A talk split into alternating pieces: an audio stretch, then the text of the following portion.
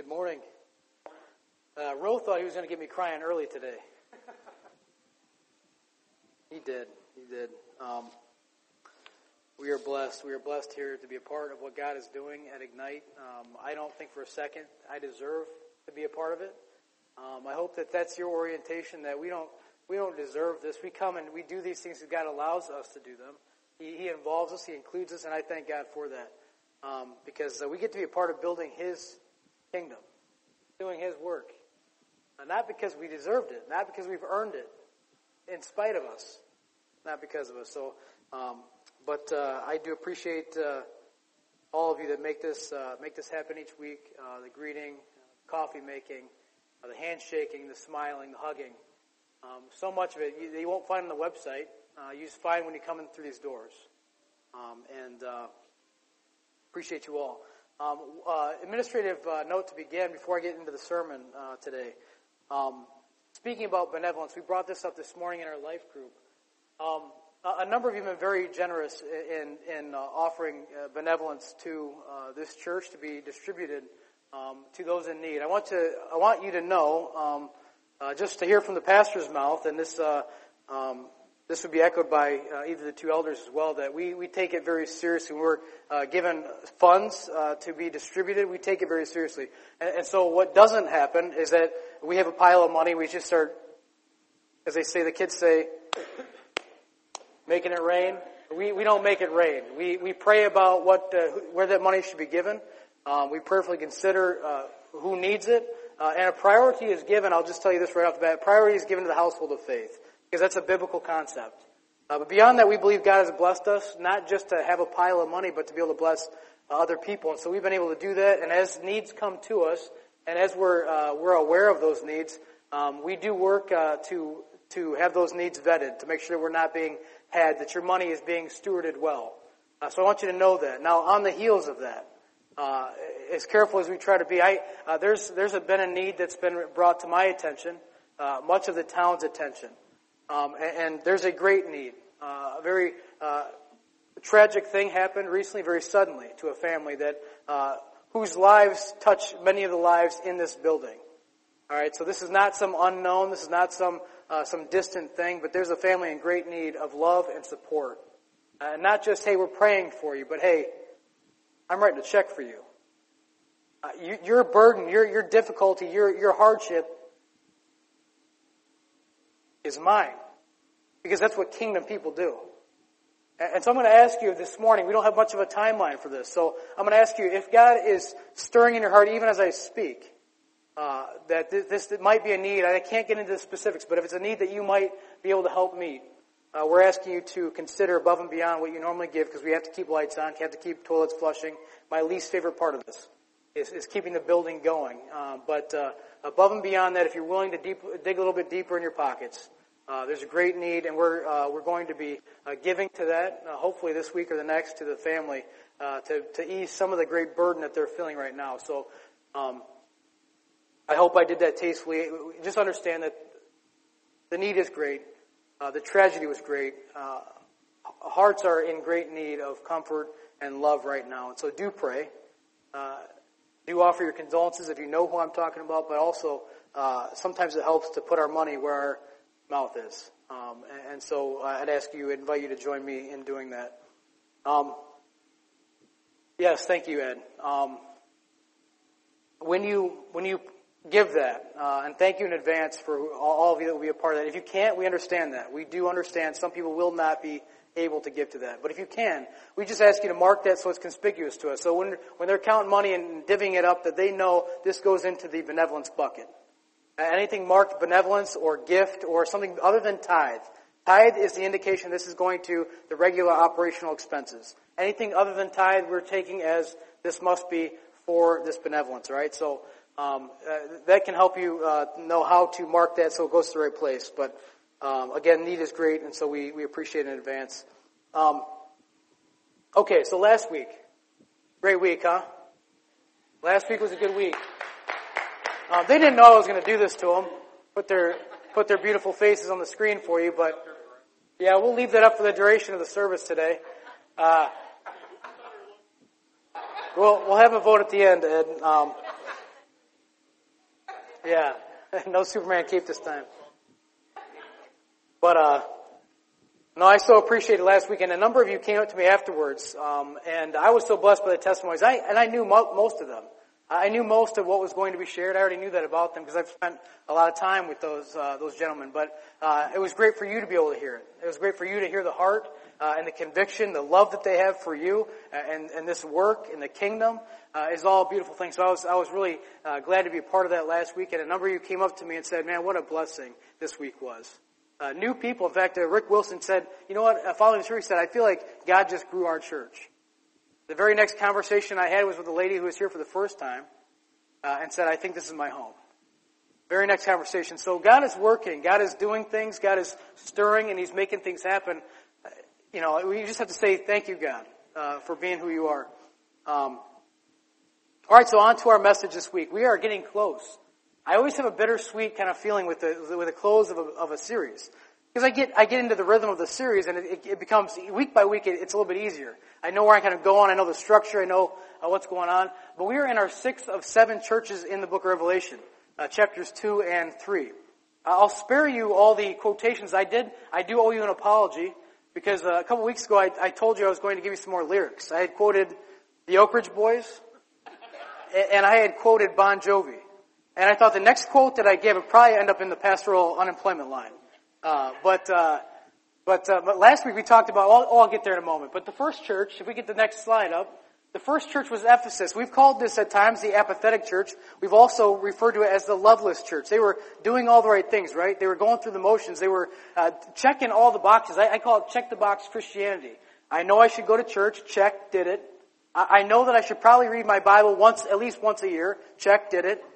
More than that. Uh, I know that I should probably call on somebody once in a while. Check, did it. And our lives, our Christian lives, become a, a staccato list of, of things that we did that we want to give to the Creator, the King, and say, isn't this good enough? Uh, but they did it with no love. That's the problem at Ephesus. They, they did it without the love that they had at first. So they're the loveless or the apathetic church. Smyrna, the suffering church. And sometimes our church suffers, right? Sometimes things happen. We are people. We are messy people. And sometimes messy people create bigger messes when they get together, right? Amen? Don't leave me by myself up here. I'm not the only mess maker out here. I, know, I see all of you. All right. Show hands.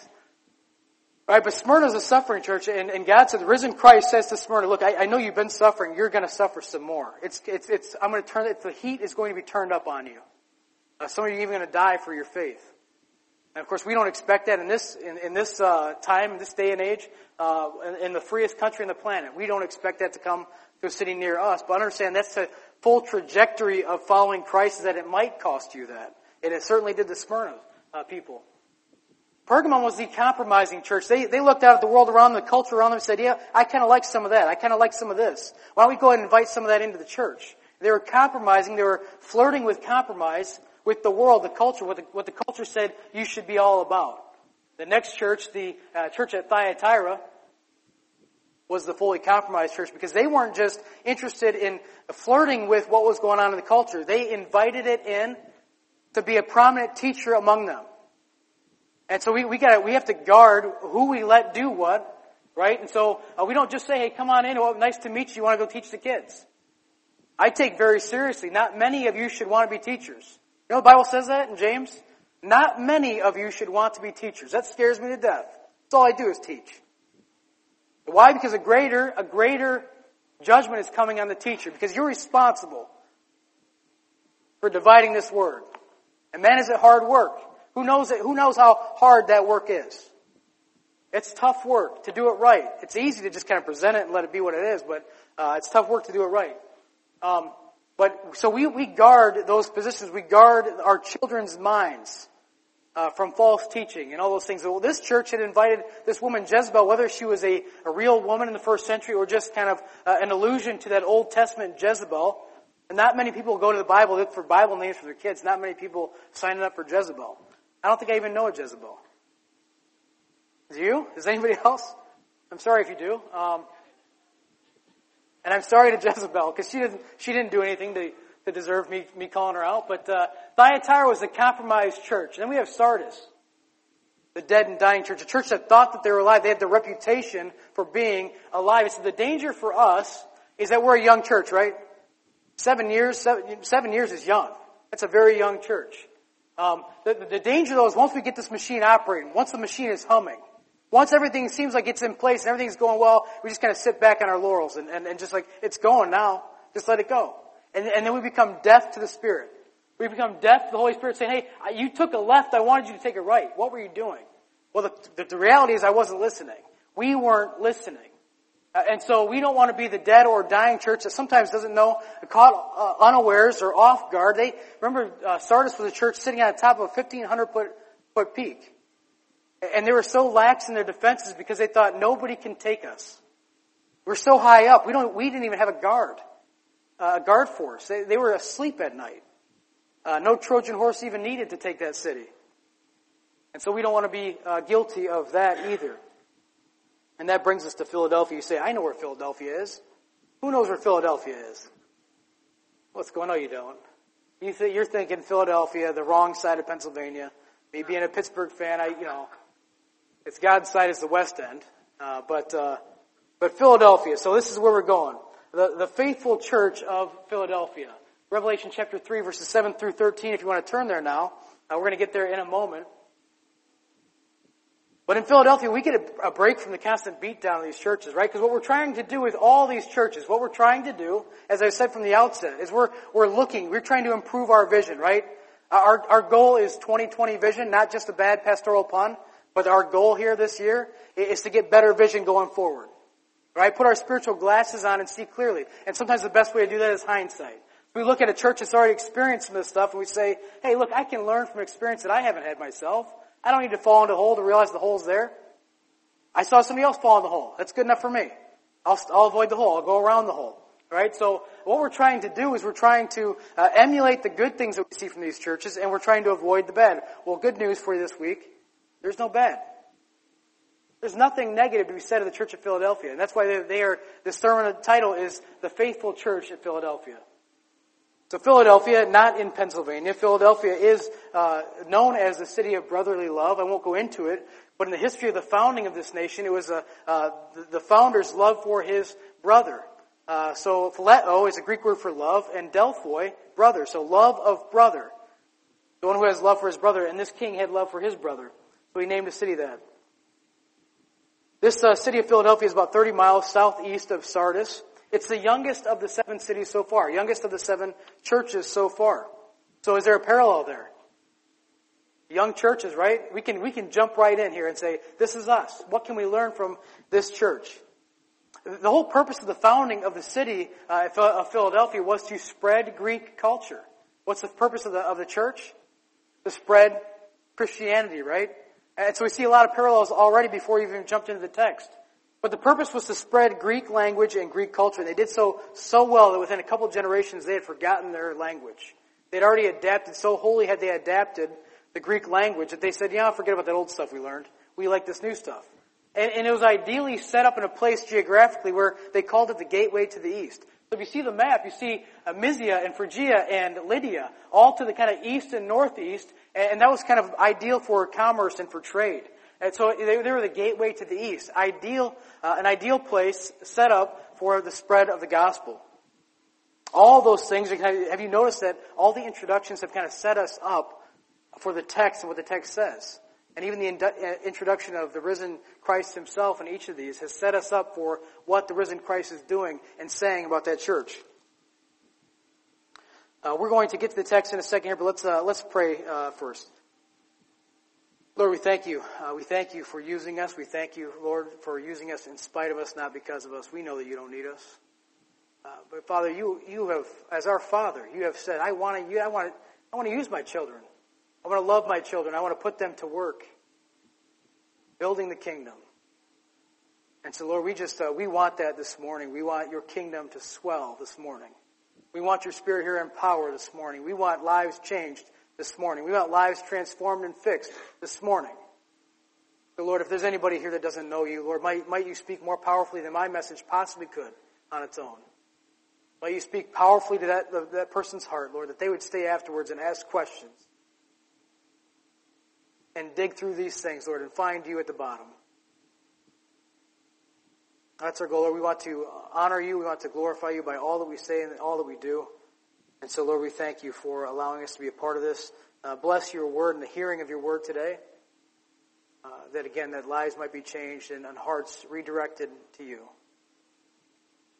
We thank you in advance for the work that you're going to do in and through this message and the songs that we've already sung. And we pray these things as always in Jesus' name. Amen.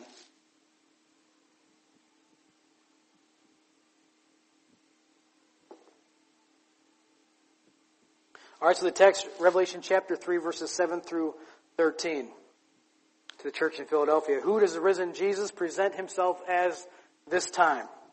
So verse 7, and to the angel of the church in Philadelphia write the words of the Holy One, the true one, who has the key of David, who opens and no one will shut, who shuts and no one opens. These are the words of the risen Christ to the church at Philadelphia. Now we know God is holy, right? We know God is holy. We know God is true. This is the risen Christ talking. He's sharing in the very being of God the Father. So have you ever had any, any question about whether Jesus, should I really believe that Jesus is divine? Should I really believe that Jesus is part of the Godhead? As, as confusing as that doctrine can be, and I, I fully admit to you that the Trinity is probably the most complex and confusing doctrine that we have in the Christian church. And for my own sake, whenever there's something I can't explain adequately, my own, my own ability, I kind of wish we didn't have to believe it. But there it is in the scriptures, throughout the scriptures. We have to believe it. We, it's a mystery to us. We don't know how it works, but Jesus is divine. He's not set himself up to be treated as some prophet. He's not just some good teacher. If he was just some good teacher who convinced all of his best friends to die for a lie, he was not a good teacher. Jesus, the risen Christ, is Messiah, King of kings, and Lord of lords. He shares glory with nobody but the Father and the Spirit in that perfect unity of the triune God. That's Jesus. And so you might struggle to, to say, how do I explain that to people? But don't, don't worry about explaining. Show them the, te- the text. Show them the scriptures. Say, it's there. But Jesus is saying, not only is God the Father holy, not only is God the Father true, but Jesus himself is holy. Jesus himself is true. The word holy is the Greek word hagios. It means different, separate from set apart. If you look at the etymology of the word sep- uh, separate, it, it, means set apart. And what do you use that to say? Well, what really separates or sets apart uh, this athlete from all the other athletes? Man, their their their their quick uh, burst of speed, or their ability to uh, to get off the blocks if you're a track runner, or or your ability to this or that, your agility, whatever it might be. There might be something special about you that sets you apart from the group. And this holiness is a thing that only God has attained. He calls us though, doesn't he call us? It's our motivation. Be holy as I am holy. Be holy because I am holy. Getting ahead of myself a little bit. I, I love this song, uh, Revelation chapter 4 and verse 8. If you ever thought, man, that song just repeats and repeats and repeats, I don't, just don't like that song. It repeats too much. Holy, holy, holy is the Lord God Almighty, who was and is and is to come. Holy, holy, holy is the Lord God Almighty who was and is and is to come. These are what the four creatures around the throne are singing nonstop. Not because God forgot, but because that's the most praise that they can give to God enthroned. Holy, holy, holy is the Lord God Almighty. And again, it's our motivation. 1 Peter 1.16, be holy because I am holy. Paul in 2 Corinthians chapter 6 verse 17 says, come out from among them and be separate, right? Be holy. Be set apart.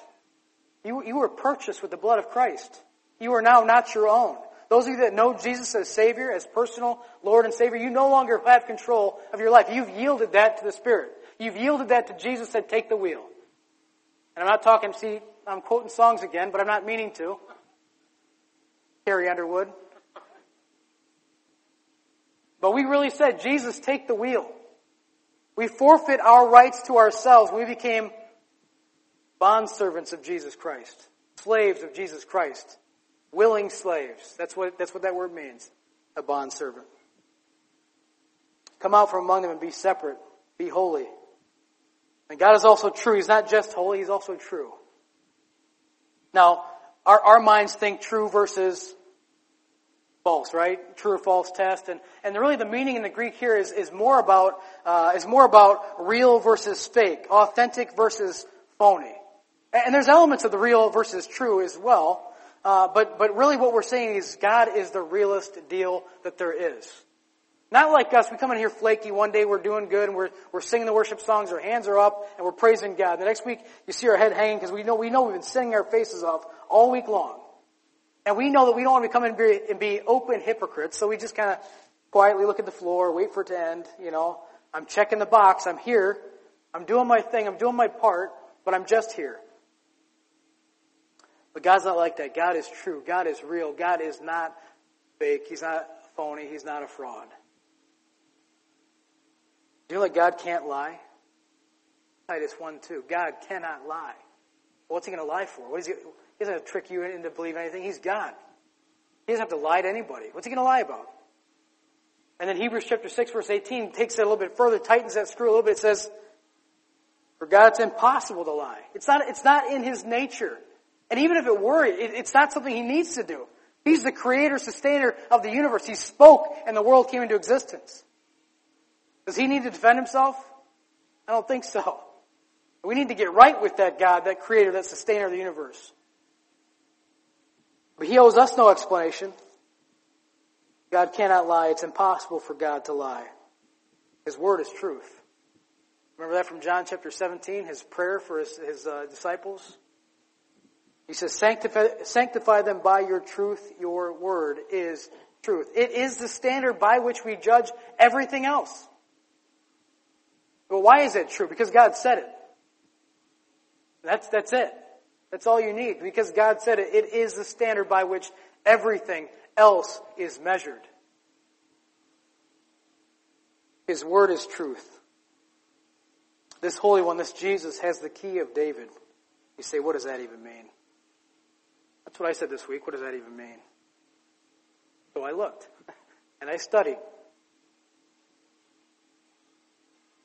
You have to understand that the book of Revelation has over 340 quotes or allusions to the Old Testament in it.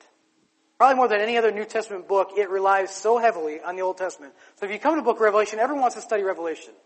Everyone wants to know that weird uh, uh, symbolism, everything else. We want to understand that book of Revelation because it's cool.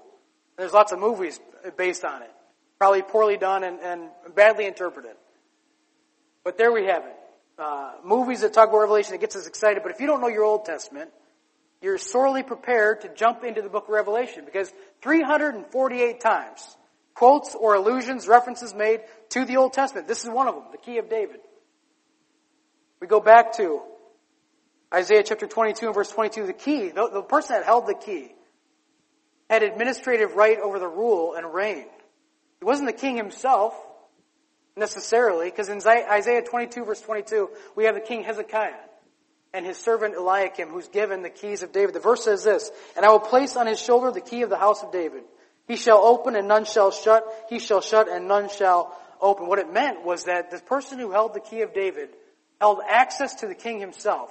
They were the gatekeeper. Nobody got to see the king unless the gatekeeper, those that, that, that person that held the key, said that you could. So Jesus, the risen Christ, has the key of David. And we think, uh, of course, primarily that means the Messianic kingdom. He allows those uh, who He wills uh, into the kingdom. It brings a whole new meaning to the idea and the, and the verse we've quoted several times the last several weeks, but I am the way, the truth, and the life. No man comes to the Father but by me. If you're not coming through me, you're not getting in. So doesn't that bring a new meaning to that? The key of David, Jesus the Christ, the risen Christ, holds that key and says, you're not getting to the Father but by me. Yes, it's exclusive. Do I like that it's exclusive?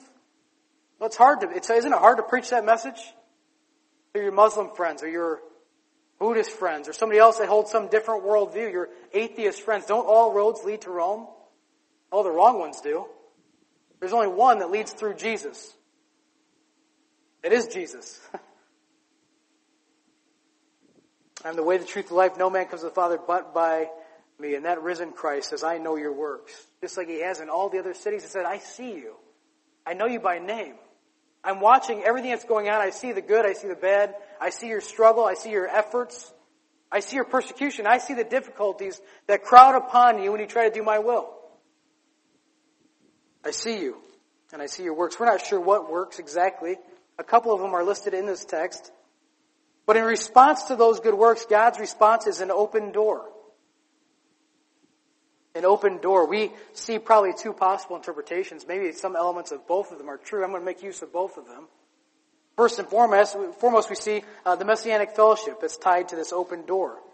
You see, the, the Gentile believers in, the, in Philadelphia and elsewhere were denied table fellowship by the true Jews. Uh, those that had gone through all the Jewish rites, the circumcision and, and the feast, and they maintained all the rules and the rituals of their religion, were the real Jews. They were the real deal. And if you were a Gentile who knew Jesus but nothing else, you were not welcome at their table. And Jesus says, whoa, hold on a second. Who do you think you are? I'm the risen Christ. I am the Messiah, the anointed one of Israel. And I decide who comes to the banquet table, not you. And aren't you glad that he does?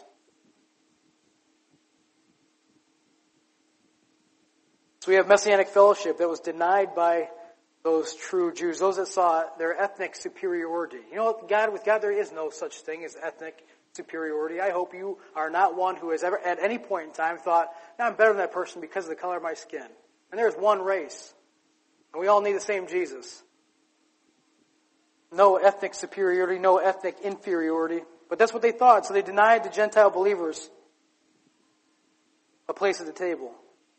But the second thing that this open door might mean, I think it probably, uh, probably is a stronger point here, is he's opened a door wide to effective ministry missionary opportunity. They're, they're situated geographically such that they're the gateway to the east, right? So doesn't it make sense that they have, they have all these towns coming through them and doing trade deals with them? Doesn't make sense then that they would have an opportunity not just to do trade deals, but also to offer the most important message they possibly could? I've opened a door wide for you that nobody can shut. He says, I know your works, but I also know that you have but little power. And yet you have kept my word and have not denied my name. These are two of the works we just talked about. You have kept my word and you have not denied my name. Don't underestimate how important those two things are. Sometimes you feel like your tank is empty. Keep his word, don't deny his name. You've done everything that mattered that day if you did those two things. Trust that you'll wake up with new mercies and new mercies anew every morning, right? You're going to wake up tomorrow. The sun's going to uh, rise again and you're going to find grace to get through the next thing. But these two works very important. They kept his word. They did not, did not deny his name. Although they had little power, they were small. Uh, they were perhaps very poor. They were a young church. Can we not identify a small church? A young church. We don't have a ton of money in the bank, but who's on the throne? Who's on the throne? Jesus is on the throne. He owns the cattle on a thousand hills. A metaphor for means he owns everything. And he's not stymied, he's not worried that we're a young church, a small church, with little influence, because he's going to take our little and make it great.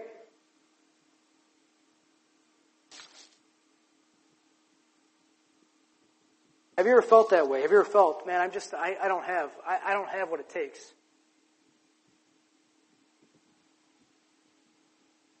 I hear it all the time. I used to tell my, my grandfather, who's like the He's the patriarch, and he's got, and his, his library would swallow my library up ten times over. Probably got 2,000, 3,000 books in his library, and he's probably the reason why I'm a preacher. He's not a preacher, but he just, he, he so demonstrated the, the importance of careful study that at 85 years old, he's still doing it. He's still buying new books, still adding to that collection. But I said to him, I said, uh, Grandpa, I said, I think I'm going to start a Bible study when I'm ready. And he, all he heard was, when I'm ready. And he said, don't you dare wait till you're ready. Because you'll never start. You'll never be ready. You'll never think that you're ready. So just start being obedient to it. And I hear that ringing in my, in my head constantly. His voice still in my head. Don't wait till you're ready. Don't wait till you're ready. Why do I, I say yes to almost everything? Will you, will you do this, uh, this wedding, this funeral, this, I, don't feel capable, but God has said, you know what? I don't call the equipped, I equip the called. And I'm going to take your, your stuttering, your stammering, I'm going to take your inabilities, I'm going to turn them around because of your availability. And God is great, is He not? He's set up before them an open door, though they have little power, they're small, they're poor, they're young, they're uninfluential. Yet, He says, just be faithful and let God be awesome. You be faithful. Don't you worry about being awesome. That's, that's for God to be. We're just to be obedient. Can I get the next slide up?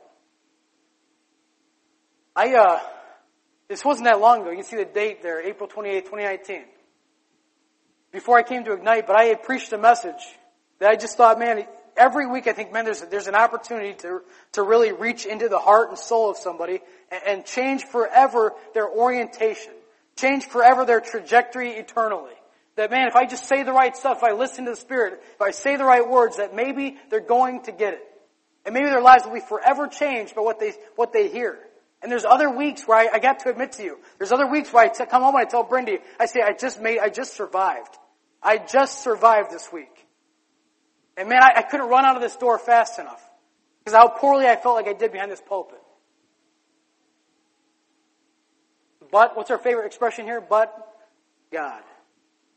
Let's say it together. But God. He doesn't need you to be awesome. He didn't need me to be awesome. And so I felt prompted. I thought maybe somebody, I had this revelation come to me at home after, as I was sulking in my office about how poorly I just preached. And I said this, didn't deliver a great message this week. The fatigue was lingering from a heavy week at work and I just felt distracted. Anyone, anyone meet me there? You just feel distracted, you're heavy, you're tired. The good news is that God didn't need my message to be great. He doesn't need your message to be great. He just wanted me to be obedient. Maybe you feel that way lately and maybe you can be encouraged by this thought as well. Just be obedient. Let God be awesome. Because He is whether we recognize it or not. And I'm still to have weeks like that. I'm still to go home. Maybe today. And say, man, I could, I missed so many cues and I, I should have said this and I, I shouldn't have said that. But God doesn't need me to do that. Because right now His Spirit's doing all the stuff that I couldn't do. I can't do. Mighty God. Amen. Now where was I? I started wandering. I'm like, you better get back over there. You better get back to that safety zone, that pulpit, because all your notes are right there. Just be obedient. Let God be awesome, because He is. Your little power, your little influence, these are little problems to God. They're not problems. He's not stymied by your limitations.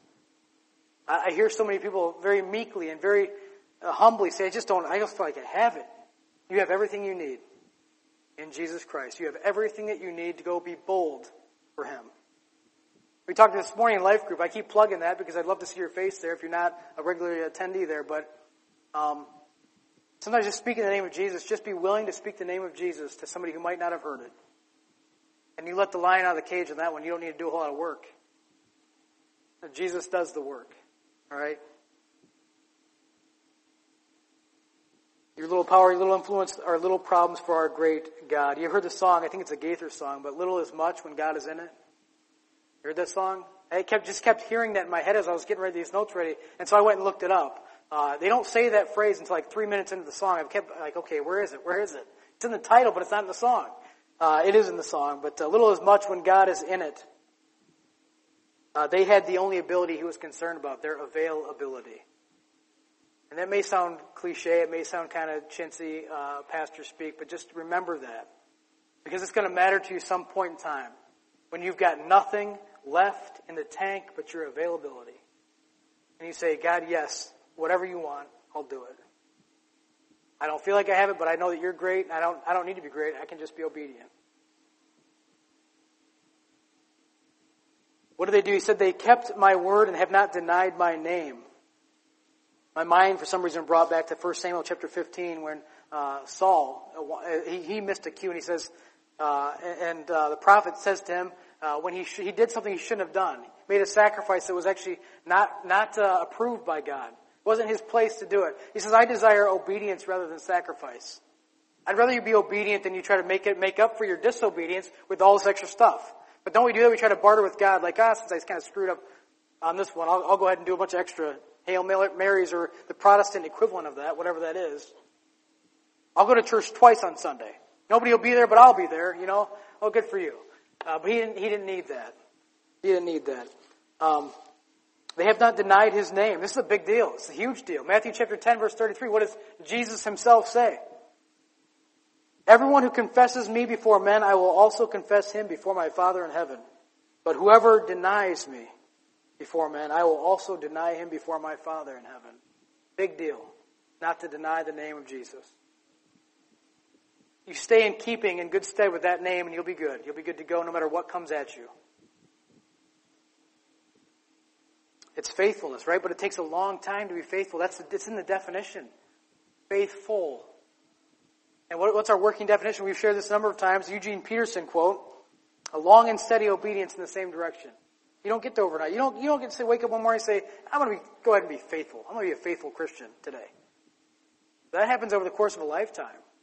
And so if you if you're flirting with the idea of yeah, I'll give Jesus Sunday, but you can't have Monday through Saturday, that's dangerous ground that you're on. Jesus wants every single bit of it, but He's going to make it absolutely worth it. Over and over and over again. Not just with eternal life, but here in this life. And I'm not talking about, I'm not talking about riches. I'm not talking about wealth and health. I'm not talking about those things. I'm talking about communion with the Father. Perfect relationship with Jesus. There's, you don't need anything else.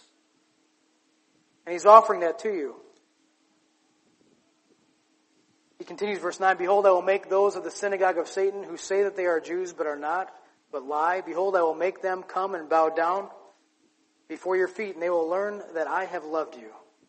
This synagogue of Satan, we've seen this term before. It again refers to the non-believing Jews, those that have denied Jesus as Messiah, Jesus as anointed one. And here's the irony. They believe with everything that they are. They believe that they're the ones on the ends. They believe that they're the, they're, they're the chosen ones. They're, because I am ethnic Israel. I am a descendant directly from Abraham. Doesn't that trump everything else? And God says, nope, doesn't even get you in the door. Because you misunderstood what I was saying. And he gives us several passages in the New Testament, just a couple for you. Romans chapter 9 verses 6 through 8. Not all who are descended from Israel belong to Israel, and not all are children of Abraham because they are his offspring. But through Isaac shall your offspring be named. This means that it is not the children of the flesh who are children of God, but children of the promise are counted as offspring. That's that promise. What was the promise? To bless the entire world through Abraham. How did he achieve that? How did God achieve blessing the entirety of the world through Abraham? By Jesus Christ. He was the fulfillment of that promise. And so the question is, what have they done with the promise? What have they done with Jesus? And the answer is to reject him then they're, no better off than the pagan Gentile that has never heard Jesus' name. Galatians chapter 6, we just finished this, so this will be kind of fresh in your memory. Galatians 6 verses 15 and 16. For neither circumcision counts for anything nor uncircumcision, but a new creation. And as for all who walk by this rule, peace and mercy be upon them and upon the Israel of God. And so it's kind of been redefined. The, the Israel of God is those who are faithful to that promise. Those who are, are uh, creed people, those who believe. It says that uh, Abraham believed, and that belief was credited to him as righteousness. It wasn't by virtue of his being called. It was his belief, his, his trust in God's promises was what made him a status of righteous. Not because of something he did or, or a part of a family that he was a part of. Those who by faith received the promise. They are the true Israel of God. They are the true children of God. And let me just tell you this as clearly as I know how, that God protects His children. God takes care of His children. If you are a child of God, I like to say that you are invincible in this world until the will of God is complete in your life. No weapon formed against you will prosper. That means how many weapons? It means if it's God's time to allow you to pass on into eternity, then and only then and those weapons formed against you do what they're intending to do. That's only because God intended for them to do it. God protects his children. He says, Because you have kept my word about patient endurance, I will keep you from the hour of trial that is coming in the whole world to try those who dwell on the earth. They kept his word both in guarding the truths that it contained, which is, I keep saying this over and over again, it's, it's my job, one of my chief responsibilities, not to wrongly divide this word of truth, but also not to allow it to be wrongly divided in any of these rooms at any time. Kept his word in guarding the truth, but also uh, in patient endurance, perhaps in the midst of severe persecution. This whole part of the world was under persecution, systematically, most of the time by Rome. But when Rome wasn't doing it, the Jews were happy to do it for them. See, obedience pays off, and ultimately, obedience pays off in the next life, but often it pays off in this one too. And God says, uh, I'm going to keep them from that hour of, of trial. God wants to bless you. He wants to reward you. He wants to protect you. But can I suggest that we have to be reward a bowl? We have to be bless a bowl. We have to be defend a bowl. Or God might just let us drift out on our own and say, you know what, you, you've chosen to deny me over and over and over again. You got this. You got that. Have you ever told God that I got this? One time in my life.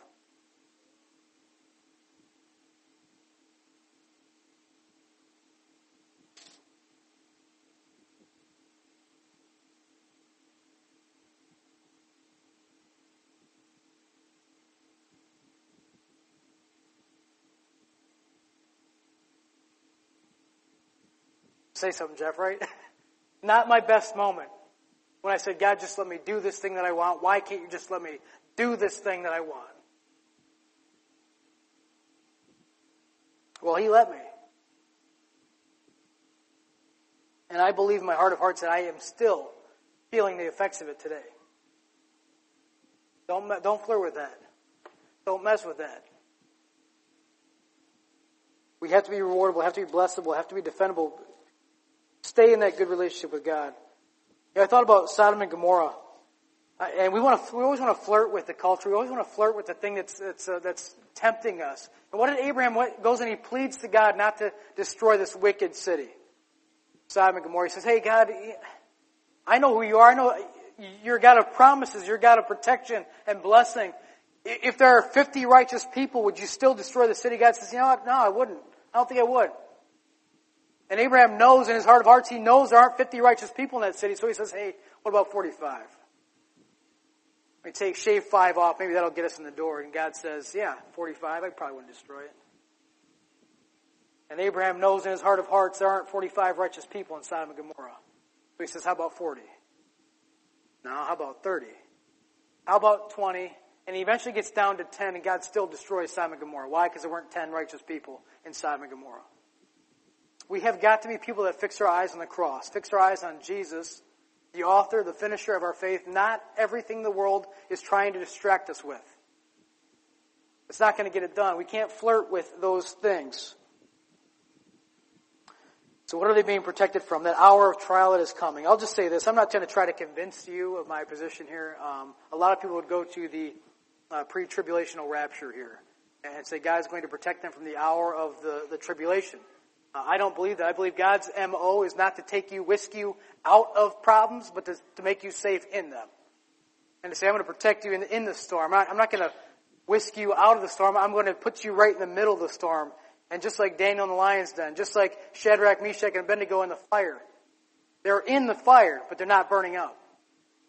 And that's God's MO. Again, if you believe in those things, I'm not trying to change your mind. We can, we can talk afterwards about why you're not right, but, uh, I kid. Mostly.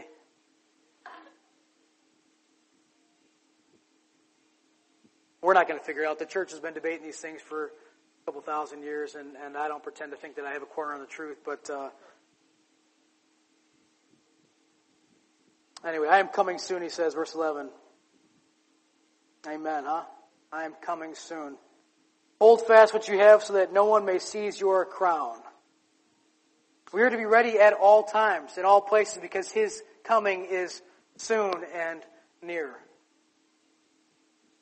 Now, soon can be soon as we understand it, but the problem is, for us it's a problem, it's not a problem for God. It can also be soon as He sees it, as He understands it. And what does He say? I think it's in uh, 2 Peter 3 and verse 8. A day is as a thousand years, a thousand years is as a day to God in His timing. So soon might mean in our generation, Soon might mean a hundred generations from now. But soon he is coming. I am coming soon. And again, I heard this old song. I don't know why my, my head was filled with old songs this week, but soon and very soon we are going to see the King. Soon and very soon. we are going to see the King. You know, we are in the last days. We have been in the last days since the new covenant. Since that time, we are in the last days. So we, we wait with hopeful expectation for Jesus to come. But in the meantime, we have a job to do, right? He says, we're in the last days now, but be, so be ready, but hold fast. We had, uh, we had a, a devotional in a men's breakfast yesterday about standing strong.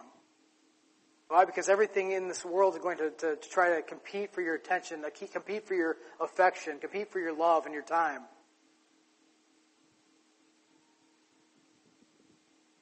It's as if he's saying, hey, look, you've made it this far, Philadelphia. You've made it this far. Don't slip up. Don't give up. Don't back down. Don't stand down. Stand up for these things. Who's going to stand up for these things in this church? Show me. Who's going to, who's going to stand up? If you feel led, go ahead and stand up right now. Who's going to stand up for the truth of Jesus Christ?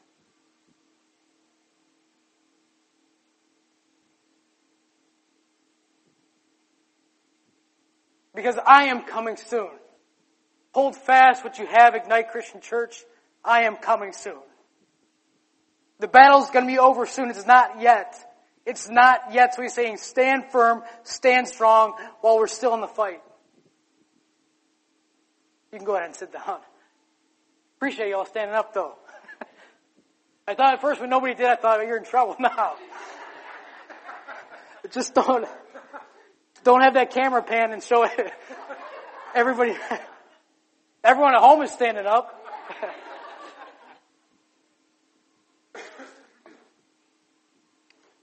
I thank you for your joining me in that. Because the fight is what we have on our hands the very thing that we brought up today for a potential benevolent uh, offering is the evidence that the spiritual battle rages on.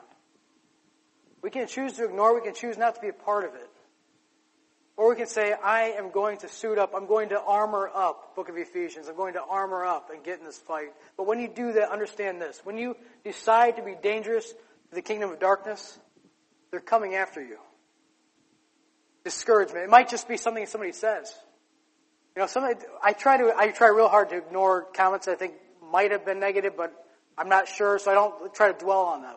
But every now and again, one slips into my cerebral cortex here, and it just starts churning. What do they mean by that? Instead of asking, that would be the helpful thing to do. Instead of asking them, what did you mean by that? Hey, were you being a jerk when you said this thing? You know, instead of that, I just think of a million different ways I could have taken that. And how often do I do I give them the benefit of the doubt that it's the best way? It's usually somewhere in the, the lower 50 percentile. Uh, you know, our minds just our minds just do that to us. Don't let them. I love the second verse of that. I think it's the second verse. Uh, somebody could look me up and, and uh, correct me if I'm wrong, but that uh, that soon and very very soon we're going to see the King. The next verse, no more crying there.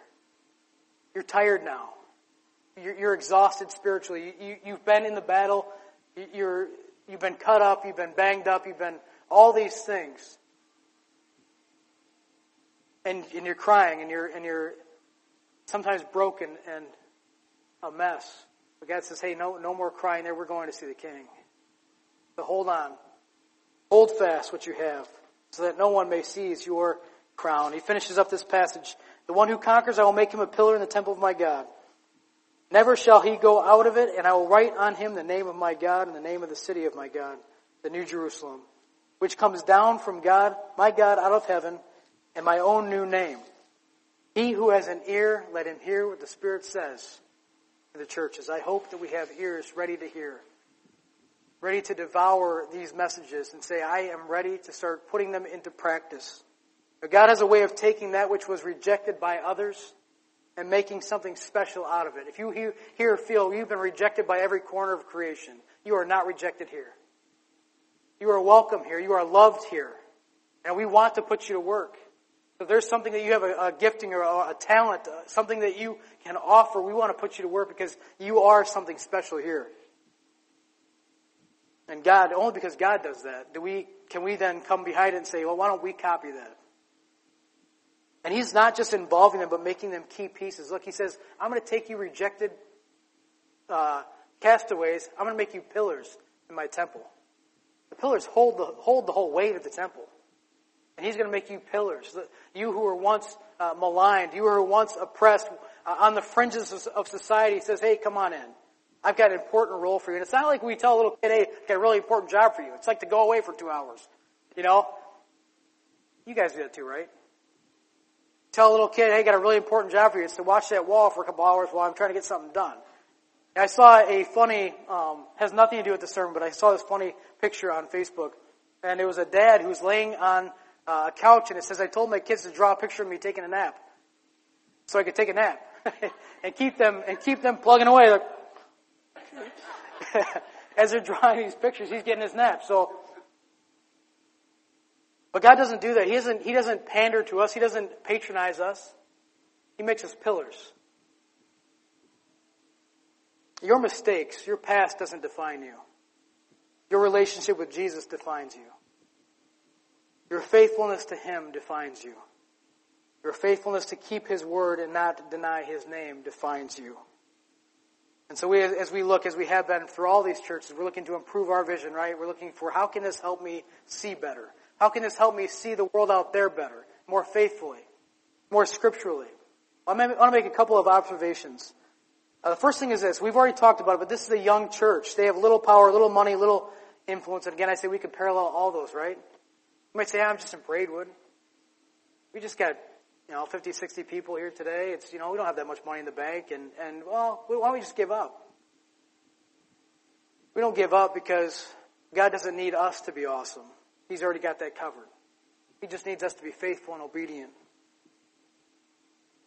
You know, Paul told Timothy, don't let anyone despise your youth. And I would say that's primarily in context to him as a pastor, but it's, I think we could also take that on as, as a church. We are a, a young church. A lot of people say, oh, you can't, you can't even expect to be ready to do those things, whatever those things are. You can't be ready or expect to be ready to do those things until you're at least 20 years old. Garbage. We're, we're ready when the king comes calling to do exactly as he calls us to do. Because he's not going to call those who are ready, he's going to ready those who are called. Now, we may be a young, small church, but I'll not let our youth be despised. And I don't want any of you who stood up and said, I stand with this church to preach and proclaim God's truth. Don't let our youth be despised. You all have a lot to offer those people out there as they come in here. At the same time, we have to be careful not to let our guard down like Sardis did, right? Not to get too confident in what we have put together, not to be too confident in the systems or the programs we put together. In Philadelphia, there's nothing negative said about Philadelphia, but it may be largely due to the fact that they were a young church. They hadn't yet got involved in all the fights and the spats and the quarrels of what color chairs we should have. It's amazing what churches fight over. Stupid stuff, real stupid stuff. That the, the chairs and the curtains should be different colors. I don't care if we're standing in the middle of a cornfield. Whether we have a system, if, if I talk louder, we don't have a microphone and speakers, I'll talk louder. We don't need any of this. If God's called us to it. The second thing is, the first thing, don't let the youthfulness of our church or the church in Philadelphia be despised. The second thing is uh, coming back to the idea of open doors for ministry. I told you throughout the New Testament we see this mostly in Paul. He says in Colossians chapter 4 and verse 3, at the same time, pray also for us that God may open to us a door for the word to declare the mystery of Christ on account of which I am in prison. While Paul is in prison, he's praying for open door opportunities. Well, I guess he would pray for an open door. I'd pray for an open door. A prison door.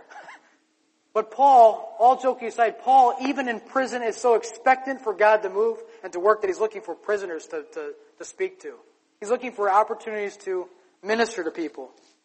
Acts chapter 14 verse 27, and when they arrived and gathered the church together, they declared all that God had done with them and how he had opened a door of faith to the Gentiles. A people, a group of people that they would have said were off limits. They're just, they're not even part of the plan. Yet God had a, a massively uh, open door through Cornelius and, and others for that to start in Acts chapter 10. And then finally, 1 Corinthians chapter 16 verse 9. I love this verse. For a wide door for effective work has been opened to me, and there are many adversaries. This verse became so real to me at a point in time in my life when I was transitioning. And I brought this verse up, and it just, it seems like it was like, like God wrote this verse for me. I've opened a wide and effective door of ministry to you, but there are going to be many adversaries. Not everybody's going to like that. In fact, some people will probably hate you. Are you willing to let some people probably hate you because God's called you to do some stuff? If we want to be people pleasers, we can be that, but you can't please many. You can please a few for a while, and then they get mad at you. And then what do you have when they're mad at you? You didn't please God and you didn't please people. You're kind of a zero at that point. And so I just said, you know, I'm staking my claim with Jesus. I'm going to try to please the King. And then the right people will be pleased. And with Paul, he says, you know, it's a simple, it's a small thing what you think of me. It's not for me. I, I love you all, and it's a big thing what you think of me. But it, uh, I love that line from Paul. I mean, he says to these people, these Pharisees, says, you know, it's a small thing. What you, it doesn't matter. Uh, this guy who's been getting beaten and stuff, So the question I have for you, what doors of ministry is God opening wide to you, to us as a church? Uh, maybe it's a relationship that just started. A new person. You know what's the easiest time in that relationship is the beginning? The easiest time to, to share Jesus with other people is to right out of the gate let them know who you are. Because if you flirt around with that and say, well, let's, let's talk basketball first, maybe eventually we get to Jesus, but then the next thing you know, you're going to the bar to, to watch basketball. The next thing you know, you're, you're going to some joint you shouldn't be in. Next thing you know, and, and by the time you decide to bring his name up, you so muddied his name that's at best hypocritical and, and probably does, does worse than just a, you should have started with Jesus. Let them know they can walk away from you now. If they don't want, that you might be the aroma of death to them. Let, let yourself be that. You are who you are in Jesus. Let the chips fall where they may. Maybe it's a coincidence that you just, you know, I, I love, if I can pick on Rick, I, I love Rick Wilson's approach to this. You haven't had a chance to talk to him, get talk to him. Every opportunity he, he sees as a divine appointment that God has brought to him. That's not to say that sometimes God wouldn't tell you, not now. And I'm sure he's obeyed that, uh, that uh, a time or two as well.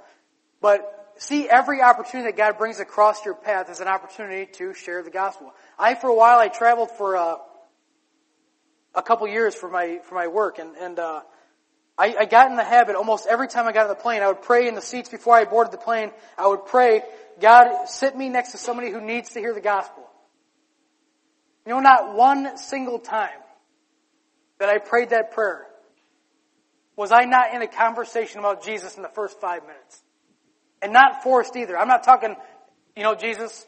I, I, I never open with, you know where you're going to go when you when you die. I don't start with that. Um, it was the weirdest thing, and I'm closing my thoughts here pretty soon, but it was the weirdest thing because a number of years ago, when I was praying this, I, God sat me down to an attractive 20 something. I was about 23, 24 years old, and I thought, certainly not, God. You don't have for me to witness and talk and, and chat with this girl who is about my age, young, attractive, and I'm going to look like I'm flirting with her perhaps. And God just blasted me. He said, oh, because you're, because of your limitations, because of your, uh, temptations, because of your problems, she doesn't deserve to hear the gospel.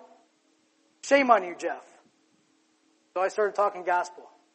We, we talked for two hours. And at the end of that conversation, I don't know that she made a decision. I don't know that she made a decision today. To this day, I don't know. But I said, hey, I, I know I've already made myself kind of weird to you, but I, if I can make myself a little bit more weird, uh, I said, I'm going to give you a number, a phone number. And it's not my number, it's my wife's number. I said, because if you make a decision for Jesus, we would love to hear about it. We haven't heard. But that doesn't mean that there isn't that rock in her shoe. Every step she takes, she's got to deal with Jesus. Because of that conversation that we had on that plane 12 years ago. Be faithful and you'll be shocked at how many divine appointments you have now. And you'll probably start asking, well, I wonder if I had that many divine appointments before, I just missed them.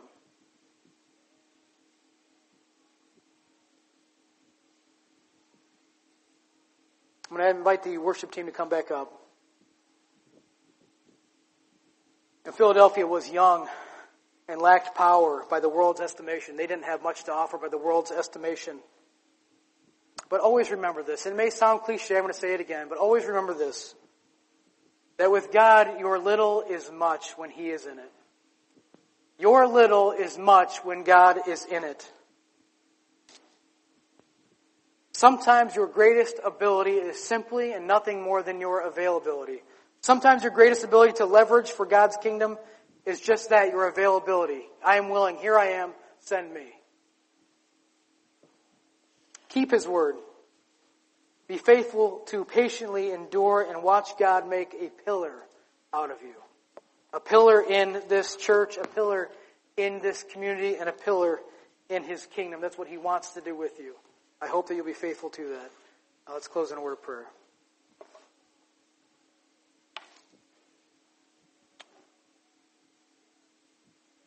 Lord, we thank you for the Church of Philadelphia. We thank you for their faithfulness. Lord, we thank you for their patient endurance, that they did not deny your name. And so we have a week we can take a breath and, and say, there's nothing negative to say about this church. Uh, might we grow to be a church where there's nothing negative? In order to say something bad about Ignite Christian Church, people have to lie. Or might we be that committed to you and your kingdom? That people would have to lie about us in order to say anything negative. But it's not about us, Lord, it's about you. It's about your kingdom. About what you're doing. It's about what you're building. And we're just glad to be a part of it. Help us to be faithful to it, Lord. As we go from this place, give us opportunities, give us divine appointments and give us the courage to keep them. We pray these things in the matchless name of Jesus.